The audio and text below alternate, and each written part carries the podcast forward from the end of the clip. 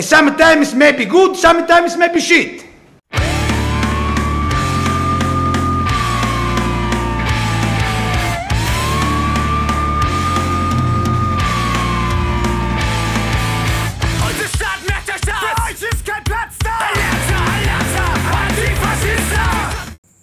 Halo, selamat malam. Kembali lagi dengan podcast Counter Attack aka Serang Balik. Kenapa pakai aka? Karena ternyata sudah ada yang namanya podcast Counter Attack. Tapi ya mana ya? Mungkin nama saya sekarang nama kami sekarang itu namanya Serang Balik biar lebih apa ya? Lebih Indonesia. Gimana kabarnya Riz? Udah sebulan nih nggak temu. lumayan baik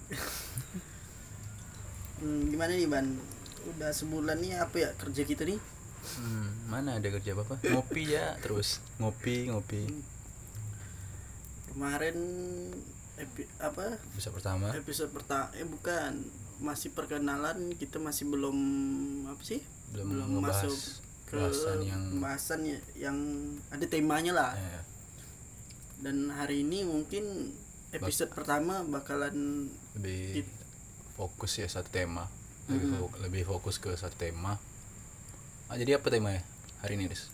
hari ini Untuk aku episode pertama ini. hari ini pengen ngebahas klub yang salah satu salah satu atau salah duanya yang aku follow di Instagram Itu Setelah Chelsea ya. setelah Chelsea nih karena memang menurut aku klub ini nih memang harus lah di, diikuti Tapi kontradiksi nih, Riz, kalau kau follow Chelsea sama San Pauli karena fan-fans Chelsea di London tuh terkenal rasis. Sedangkan San Pauli ini anti rasis anti seksis dan anti fasis. itu kan beda gitu. aku dukung Chelsea kan Karena dari emang permainan iya. bukan karena dukung sesuai dengan ide fans mayoritasnya yang Hmm.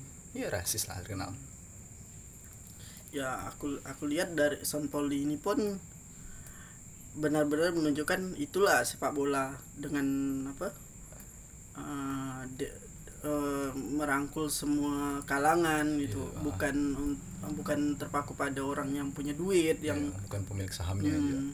kayak Arsenal yang sekarang lagi sial-sialnya mm, walaupun udah ganti Wenger dan Wenger udah di out kan tapi kebijakan eh, orang-orang di dalamnya masih masih gitu-gitu ya. Mm. kasihan kasihan pelatih dan fansnya gitu nanya kayak gitu. Karena si Kronke yang ya lumayan bajingan lah bilang gitu. Yang cuma ngambil duit gitu. Mm, nah ini kebalikan dari Arsenal si FC Sang Pauli. Jadi FC Sang Pauli ini apa apa sih Riz? Jelaskan. Sebenarnya kan San Pauli ini kan ada kan karena sebenarnya bukan tim sepak bola mereka nih Seben pertamanya Awalnya. kan awalnya. kan apa tim renang ya tim renang Oh, atletik atletik ya. Makin ke sini mu- mungkin sepak bola mulai naik dan bagi mereka cabang sepak sepak bola nih eh, ca- cabang olahraga ini nih menarik. Ya menarik ya. Dan bisa merangkul semuanya. Iya, semua kelas. Semua kelas. Dan ini dia Hamburg ya? Di Hmm. Hamburg. Kota Hamburg. Di kota Hamburg yang mayoritas kelas pekerja. orang-orang kelas pekerja prostitusi. Ya. band-band anak-anak pang. anak napang serampangan lah. Tapi mereka di di San Paulo ini dianggap ada. Hmm. mereka yang yang apa? Yang idealis yang yang pengen ya memanusiakan manusia kan Iya. memanusiakan manusia lah di sepak bola itu T- tapi kalau dilihat dari banyaknya gimana ya kalau kita lihat fans fansnya San Pauli itu bukan cuma orang asli Hamburg. Nah ini yang menarik dari San Pauli kalau tidak salah imigran banyak iya banyak migran Nggak, bukan karena fansnya dalam arti Oh, orang iya. yang menyukai klub ini bukan cuma orang Hamburg asli gitu. Hmm. Padahal kalau kita pikir ya buat apa banyak fans plastik istilah Hmm. plastik fans istilahnya tapi ka- kan kalau kita pikir mayoritas fans-fans yang ya plastik gitulah Hmm. itu kan yang baru-baru itu kan paling ngejarnya klub yang besar Klub yang besar Ya, yang kayak, sponsor ah, besar yang prestasi pemain, ah. prestasi medali luar- apa Mm. semua menang ini itu tapi kalau San Pauli kan dia Bundesliga 2 mereka ndak pernah juara hmm nggak pernah juara Se- turun naik turun naik kasta hmm. dan mereka pun keuangan klubnya pun kurang baik Iya. se- yang Sebelumnya, lalu-lalu sebelumnya. apa sih yang ngebuat San Pauli ini jadi banyak orang dukung nih Riz menurut kau Ya itu satu lagi apa? Ya kembali lagi ke memanusiakan manusia. Itulah sepak bola, sepak bola, sepak bola dengan wajah demokrasinya, dengan elemen masyarakat semua bisa di situ.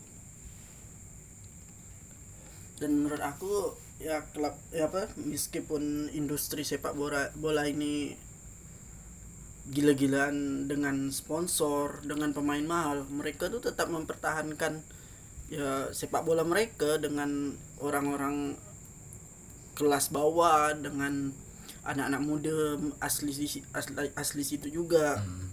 jadi kalau li- kalau dilihat dari sejarahnya berarti San Pauli ini awalnya tim renang gitu ya? Hmm, tim renang. Lalu San Pauli pernah ngalami krisis? Pernah tahun 2002 sampai 2010 kalau nggak salah. Itu bagaimana eh, cara klub ini bisa keluar dari krisis itu pemilik klub tuh kalau eh, dengan terbuka dia memanggil semua elemen yang ada di sekitar apa Hambuk. Hambuk.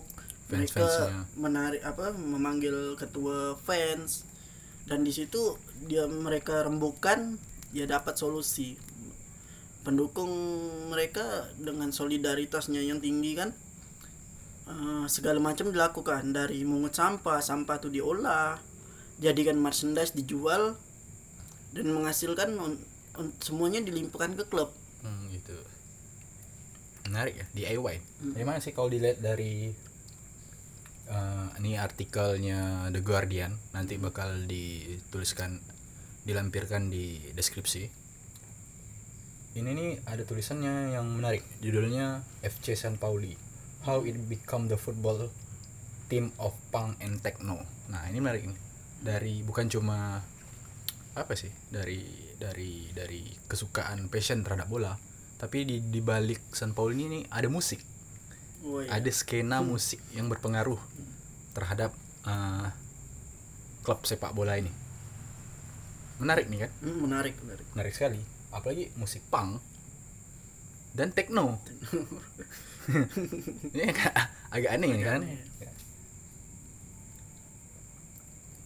Tapi kalau lihat di sini salah satu alasan kenapa San Pauli itu banyak didukung oleh fansnya se- seperti harus bilang tadi demokrasinya yang baik segala macam.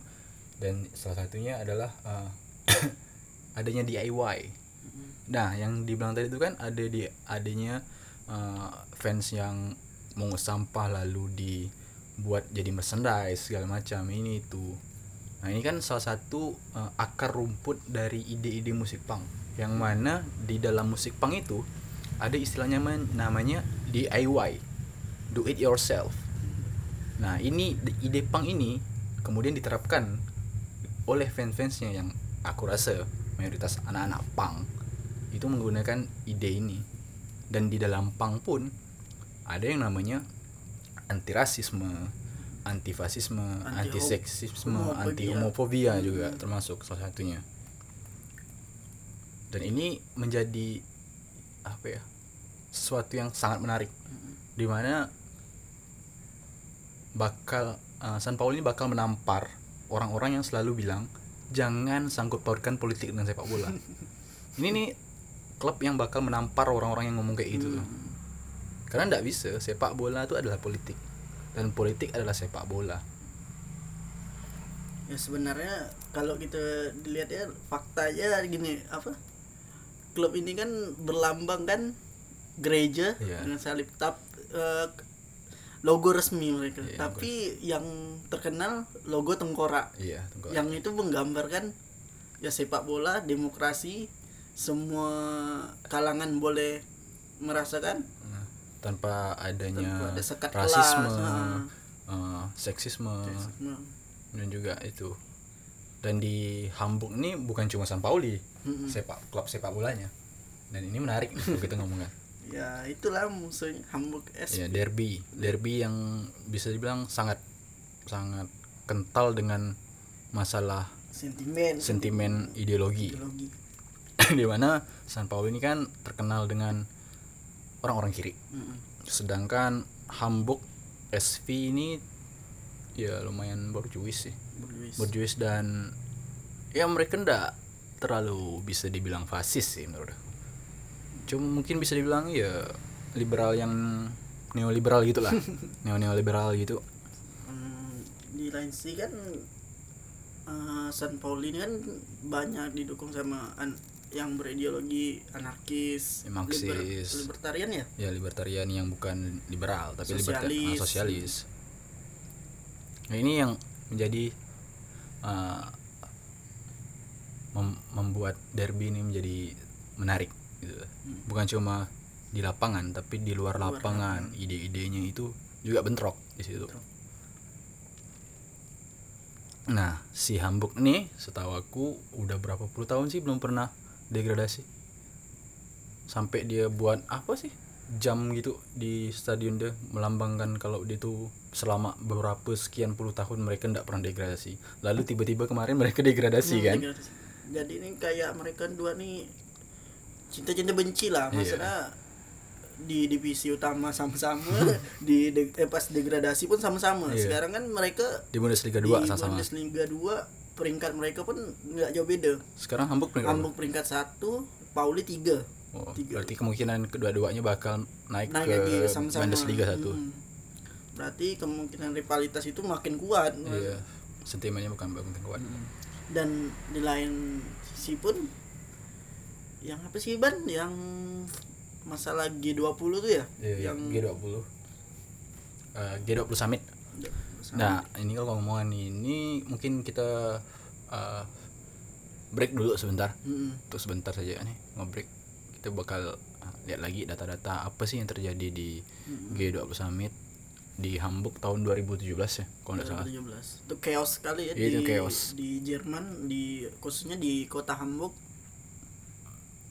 Hmm, bukan cuma fans San Pauli sih, tapi Hamburg pun fans-fans. Hamburg pun dan di situ kita lihat solidaritas itu Iya, lah. s- biarpun dimana- uh, walaupun ada rivalitas, situ ada solidaritas. terdapat juga rasa solidaritas yang gimana ya? Kayak Socrates bilang Hmm. Socrates bilang sepak bola tuh cuma 90 menit. Kalau nggak tahu kayak berapa panjangan waktu ya kalau nggak pakai extra time. Hmm, sedangkan hidup tuh berlanjut. Berlanjut. Lebih dari 90 menit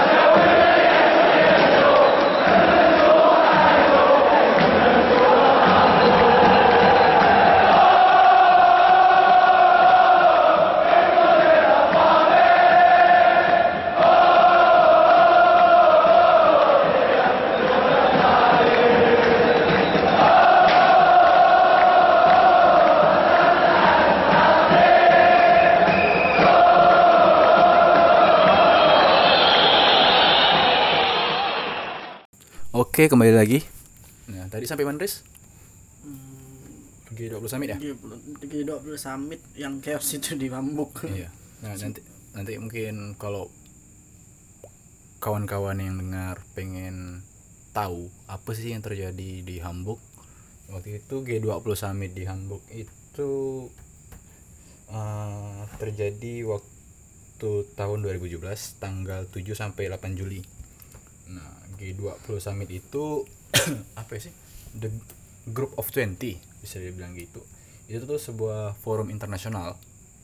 Forum internasional yang mana itu pertemuan government eh, pemerintah-pemerintah dan central bank.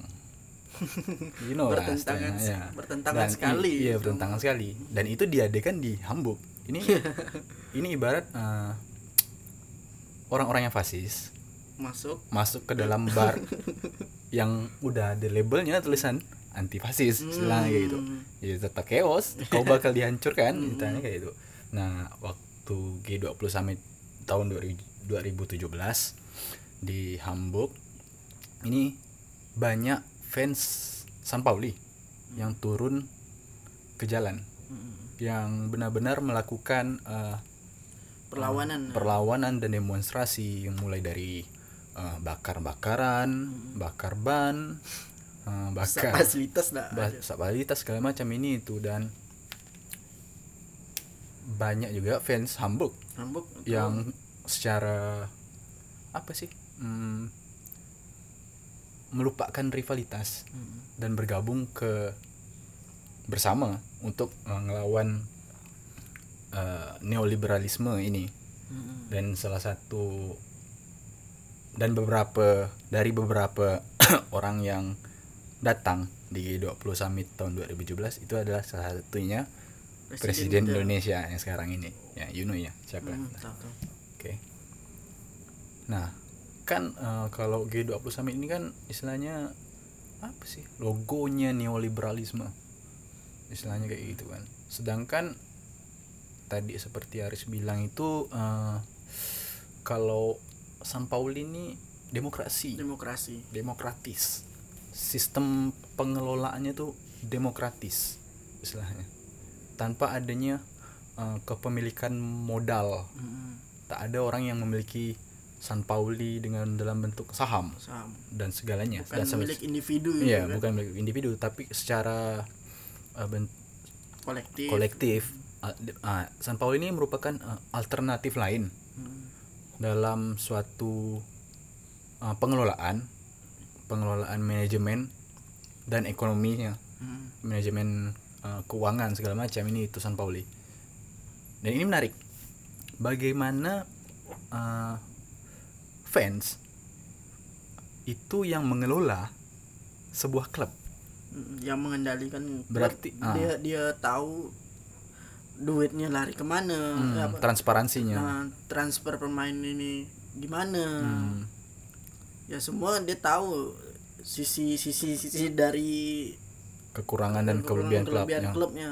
apa-apa yang perlu ditingkatkan segala macam. Nah ini, ini menarik kalau kita lihatkan ini ini ide. Ini swakelola ya. Swakelola bisa dibilang swakelola. Di San Pauli ini ah, beberapa fans tuh dirangkul dirangkul dan ini dipilih langsung oleh fans-fans itu misalnya ada eh, 6000 ultras Iya. ya ultrasnya ya mereka ya ultrasnya lalu na- dari 6000 ini mereka yang 6000 ini memilih langsung Hmm, ya. memilih langsung menunjuk langsung Orang yang dipercaya ah, ya. orang yang dipercaya untuk uh, mengurus, manajemen manajemen mengurus manajemen klub ini tapi bukan berarti dia dipilih lalu dibiarkan gitu ya. Hmm. tapi tetap disupport dan di di uh, dikasih masukan segala macam ini itu. Nah dari sini ini yang menurut aku yang wahnya jadi klub bola tuh benar-benar untuk fans. Untuk fans. Dari fans dari fans yang memilih manajemennya dan manajemennya pastilah uh, mencoba karena si orang yang dalam manajemen ini dalam manajemen klubnya ini bisa dibilang fans juga iya iya. dia kan pasti fans iya. dia tidak bakal mungkin buat keputusan yang bakal bikin klub kesayangan dia Hmm. itu jadi bobrok jadi hancur kan kasarnya kayak gitu iya iya. beda dengan ya ambil lagi contohnya kayak Arsenal ya mohon maaf Arsenal ya fans fans Arsenal di mana Kroenke yang tidak mau tahu dengan dengan masalah fans yang sakit hati. Udahlah mesti bayar tiket Tiket paling mahal. permainan kayak permainan gitu. kayak gitu. Udah ganti pelatih masih, ya Masih. kayak gitu istilahnya kan. Balik-balik nonton bola bukan malah senang malah malah Kesal. ah, malah kesal. Kalau nggak percaya nonton Arsenal fan TV itu itu itu isinya apa urat leher keluar semua tuh di situ tuh. Itu orangnya ngamuk-ngamuk semua dari situ kan kelihatan nggak ada indahnya sepak bola Mm. kau ndak apa fansnya tuh kayak cuma penonton yang ndak dilibatkan ya ibaratnya gini apa eh, cuman menonton bola cuman untuk menang menang dan juara gitu Iya. maksudnya hiburan ndak ada Mm-mm. apalagi dengan permainan kayak itu kan Hmm. kalau setidaknya menurut aku sih kalau aku sebagai mungkin kalau ada iya persipon anggap kalau persipon jadi lebih baik misalnya. eh, kalau boleh kalau diingatkan kalau Persipon itu sepak bola dari Pontianak ya klub sepak bola dari Pontianak ya anggaplah misalnya persipon nih jadi lebih baik dan aku dan fans-fans lainnya istilahnya kayak itu uh, dilibatkan Hmm. ditanyakan segala macam apa sih kurangnya mungkin dari baik stadion segala macam ini itu Fasilitas, ya. fasilitas kan pastilah kami lebih tahu fansnya lebih tahu Hmm. apa sih yang kurang dari klub ini karena si fans ini yang dalam stadion bukan uh, si pemilik klub yang duduk di kursi VIP yang di, dilapisi oleh kaca kaca istilahnya. anti peluru. Kaca yang peluru itu kan. Ya beda istilahnya. Dia tidak merasakan apa yang dirasakan oleh yang benar-benar fans istilahnya kayak itu bukan sekedar bayar tiket nonton Iya. tapi mereka nggak tahu masalah klub kayak Hmm. gimana gitu. Ini yang menarik dari San Pauli. Nah, selain dari pengelolaannya, ini ada juga ada fakta menarik Hmm. dari FC San Pauli ini. San Pauli ini unik, Chris. Mm-mm. Dia ini merupakan uh, klub pertama di Jerman yang uh, memiliki prinsip dasar fundamentalnya itu uh, gimana harusnya klub ini itu dijalankan dijalankan dan uh, dari prinsip dasar ini terdapat lima. Apa tuh? Terdapat lima poin. Hmm. dan ini disahkan oleh kongres. Kongres tuh kayak gimana ya? Kayak yang tadi aku bilang tuh uh, fansnya uh, milih milih gitu. Kayak kongres Oh, lah istilah iya, kayak iya, gitu kan. tahu. dipilih. Dan ini disetujui oleh mayoritas fansnya. Dan dari lima uh, prinsip itu uh, mereka melampaui dalam arti prinsip ini melebihi dari sepak bola bukan cuma sepak bola. Lima prinsip ini uh, mengatakan bahwa yang pertama dalam totalitasnya klub ini yang terdiri dari staf, anggota dan fans utamanya ya itu uh, secara langsung maupun secara tidak langsung harus mengikuti perubahan sosial dalam bidang politik dan sepak bola tentunya. Mm-mm. Jadi bukan cuma sepak bola dulu. di luar itu Di luar itu Nah. mereka harus memikirkan masalah politik, sosial, Sosial. dan budaya. Kalau kita lihat dari tiga poin ini di Jerman, ya kan, mayoritas Jerman lagi sedang uh, bagi orang-orang sayap kanan, orang-orang yang rasis. Mm-mm.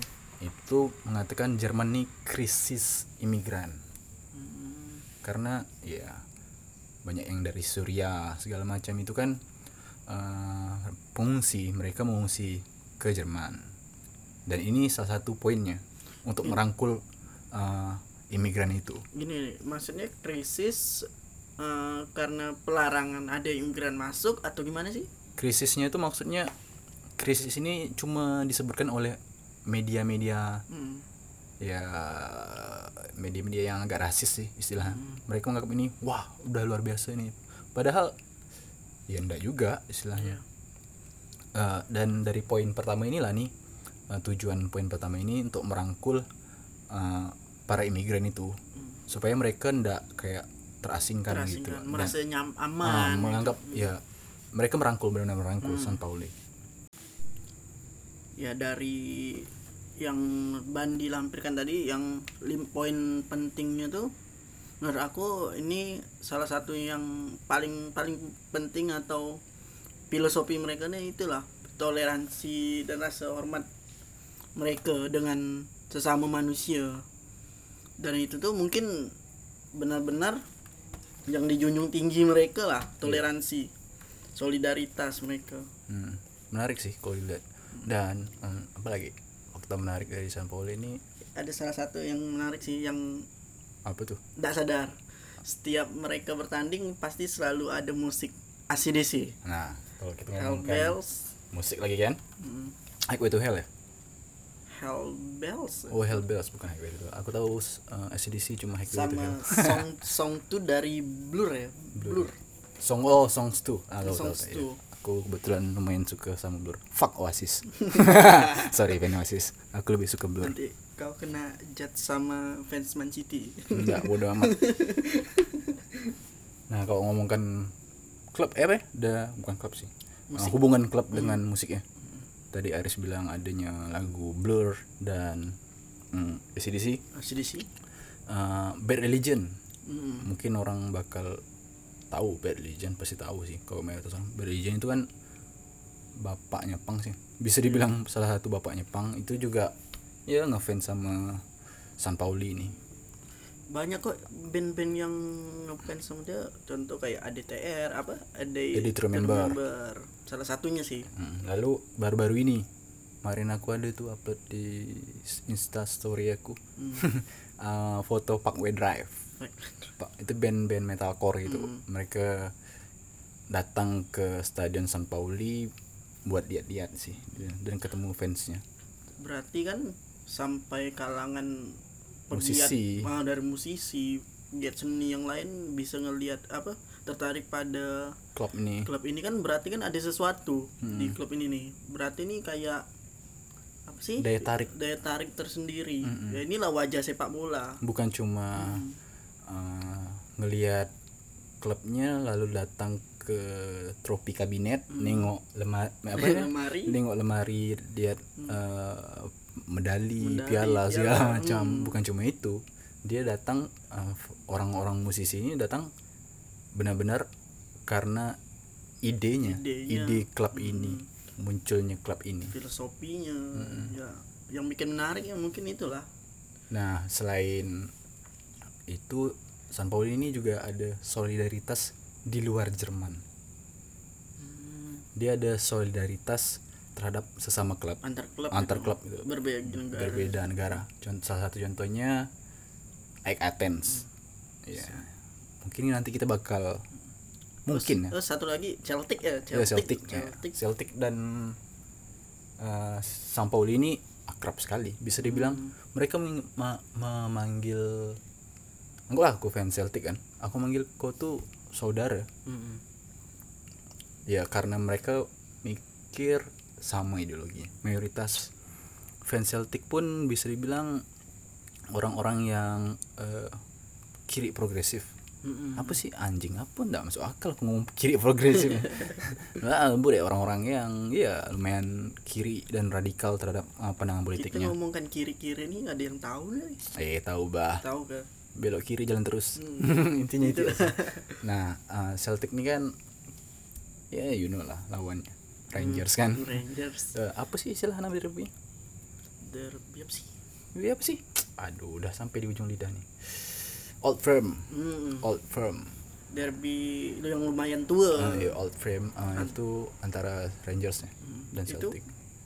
Rivalitas dia karena apa sih? Karena Nah, ini bakal panjang lagi sih kalau aku ngomong ini, tapi uh, ini secara ini klisenya inilah, ya, singkatnya, um, singkatnya untuk simpelnya itu mungkin, kalau mungkin bisa dibahas di lain Nanti lah. episode lah, mungkin ini ndak ndak ndak ndak ndak bakal bisa cuma lima menit nih dibahas. Rangers dan Celtic. ini dua hari dua malam Nah, tapi kalau secara garis besar kalau kita lihat uh, rivalitas Rangers dan Celtic nih, agama atau apa sih? Ah ini menarik. Ah, agama ya? Dan selain agama, eh selain uh, ide politik ya, di mana uh, mayoritas fans Celtic ini kebanyakan itu imigran dari Irlandia, karena sempat Irlandia dan Inggris itu kan sempat ya chaos sih Iya. tahun 60 sampai 70-an waktu era perdana menteri eh, siapa namanya?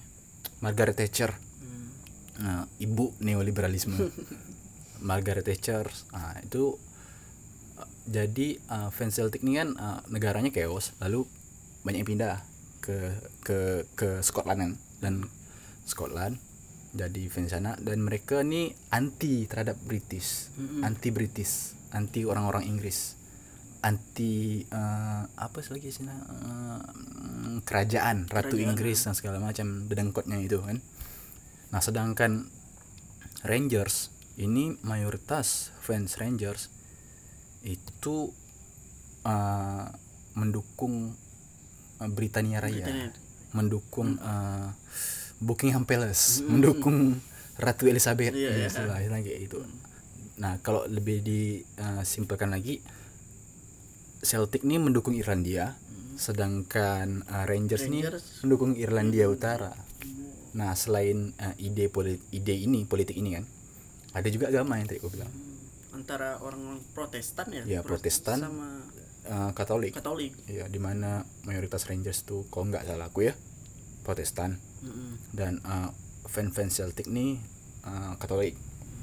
Yang ma- mana dulu sih Glasgow dulu yang di sepak yang apa yang naik namanya atau Celtic dulu Hmm, aku kurang tahu nanti mesti diulik gitu. Hmm, nanti ini bakal lebih panjang kalau ngomongkan Old Firm nih. Nah selain uh, Celtic, uh, San Pauli juga bersolidaritas dengan AEK Athens. Kemarin AEK Athens sama Ayak ya, Ajax Ayak Amsterdam. Mm-mm. Itu- yang lempar molotov yang Iya. neraka Gimana ya? susah gimana Hmm, ngomongnya Violence, ya, kekerasan sih Hmm, dibilang kayak kekerasan. gitu. Salah satu bentuk kekerasan mungkin ya bakal fans yang melempar molotov ke tribun Hmm. fans Ajax Amsterdam tuh bakalan di banned mungkin. Hmm. Tapi ada alasannya. M- m- Dia bukan cuma hooligan yang goblok. goblok Tak ada alasan lalu ngelempar rumah orang, istilah kayak gitu. Ada alasannya. Walaupun alasan apa nih? eh, ada alasannya, tapi apa yang dilakukannya itu mungkin bakal ba- ada yang pro dan kontra. Walaupun orang setuju dengan eh, eh, alasannya ini. alasannya Nah, itu terserah orang ya. Dan alasannya si Ike Athens ini ngelempar molotov ke tribun fans Ajax Amsterdam itu karena uh, fans-fans Ajax Athens nih Athena Ajax Athens itu merasa kalau mayoritas fans Ajax Amsterdam itu mendukung Israel. Mm-mm. sedangkan Athens anti Zionis. Zionis. Mereka anti politik Zionis. Bu- dia bukan anti orang Israel ya. Ini harus dibedakan. Iya iya. Oh itu biasa kan ah ini yang kadang ah, kadang orang yang bikin jadi gimana ya? Anti Bias gitu, apa? antisemit Nah. istilah antisemit. Ah, dia nih ah, si Ike Athens fans nih bukan anti terhadap orang-orang Yahudi atau orang, orang Israel tapi anti terhadap ah, kebijakan politik Hmm, negara Israel. Ndak ndak- aku ndak pantas sih bilang negara Israel karena ndak ndak resmi nggak gitu resmi ya. dia cuma datang lalu nyapok tanah gitu kan. Hmm, yang aku ini cuma Amerika. Ya gitu kan. Ah ini yang harus sedikit di- diluruskan sih. Hmm, diluruskan. Ah, kalau si fans Ayat ini anti terhadap politik Zionis gitu. Bukan anti terhadap orang-orang Yahudi gitu kan. Hmm. biar gini bah ndak cinta-cinta buta ndak Hmm, benci-benci buta. karena masalah ini bukan cuma hitam putih gitu kan. Nah si Ayat ini mendukung eh, pembebasan Palestina itu. Ke- hak-hak eh, masyarakat Palestina yang selama ini tanahnya terus-terusan di, di diambil secara paksa oleh eh, eh, kebijakan politik dan senja- menggunakan senjata oleh eh, Zionis Israel dah kayaknya segitu ya ban. Nah, takutnya kita kehabisan Oh, nanti- bahan cuma untuk episode ini. Dan aku bakal. pun pengen nanti bahas banyak nih pengen ngomongkan derby-derby yang lain kayak Zebreda apa? Pati- Zebreda sama- atau Red Star Star sama Belgrade, Partizan, Partizan. Hmm, itu banyak nanti. Ya pengen frame segala macam. Semoga ya lancar kan? Semoga ada waktu gitu bakal ada kelanjutan episodenya. Dan mungkin itu. Sampai sini dulu ya sampai sini selamat Oke. menikmati obrolan yang agak enggak penting. Mungkin banyak orang dengan bilang bahasanya yang masih bodoh amat. melayu-melayuan sekalian belajar lah. Ah, belajar bahasa Melayu. Oke. sampai jumpa di episode selanjutnya. Goodbye